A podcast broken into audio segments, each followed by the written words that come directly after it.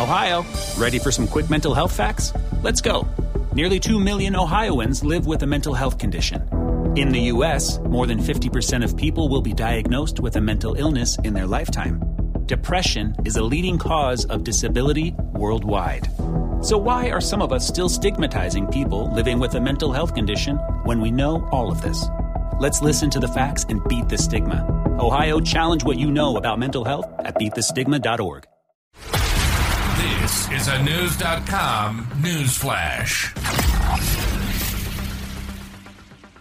A trove of objects made of volcanic rock has been discovered off the coast of Italy dating back thousands of years.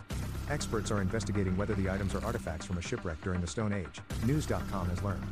The first discovery was announced in October, and the area near the island of Capri was further investigated by divers with the underwater unit of the Naples Police Headquarters on Monday, November 20th.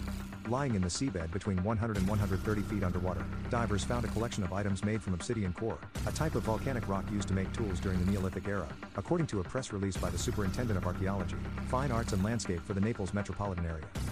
Italian officials said they believed the items came from a ship carrying cargo during this period, and were searching for other evidence like the possible presence of a hull or other cargo material. One of the objects, a block of obsidian weighing about 18 pounds, contained traces of chiseling and processing, officials said. Experts said they believe the item would have been used to make sharp cutting tools. The Italian superintendent said the discoveries warranted extensive surveying of the area. In the area of Capri where the dives were conducted, the Neolithic era spanned from around 7000 to 2000 BCE, according to Newsweek. Finding a Neolithic wreck would be mind-blowing, the editor-in-chief of Wreckwatch magazine, Sean Kingsley, told the outlet. If any extensive cargo and crews belongings survive, the discovery would become one of the top five underwater strikes of all time. For now, the jury is out, however.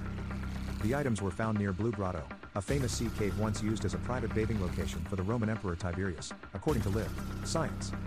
Obsidian deposits are found within several volcanic islands in the Mediterranean. News.com reported on Saturday, December 2nd, that Mount Etna, Europe's most active volcano and the highest peak in Italy south of the Alps, erupted in a spectacular display of ash and lava. The explosion sent scorching streams of molten lava cascading down the mountain while lighting up the Italian night sky.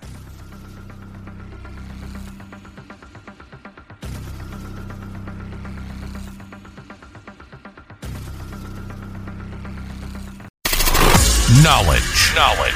Unfiltered. Unfiltered. News.com. News.com. News.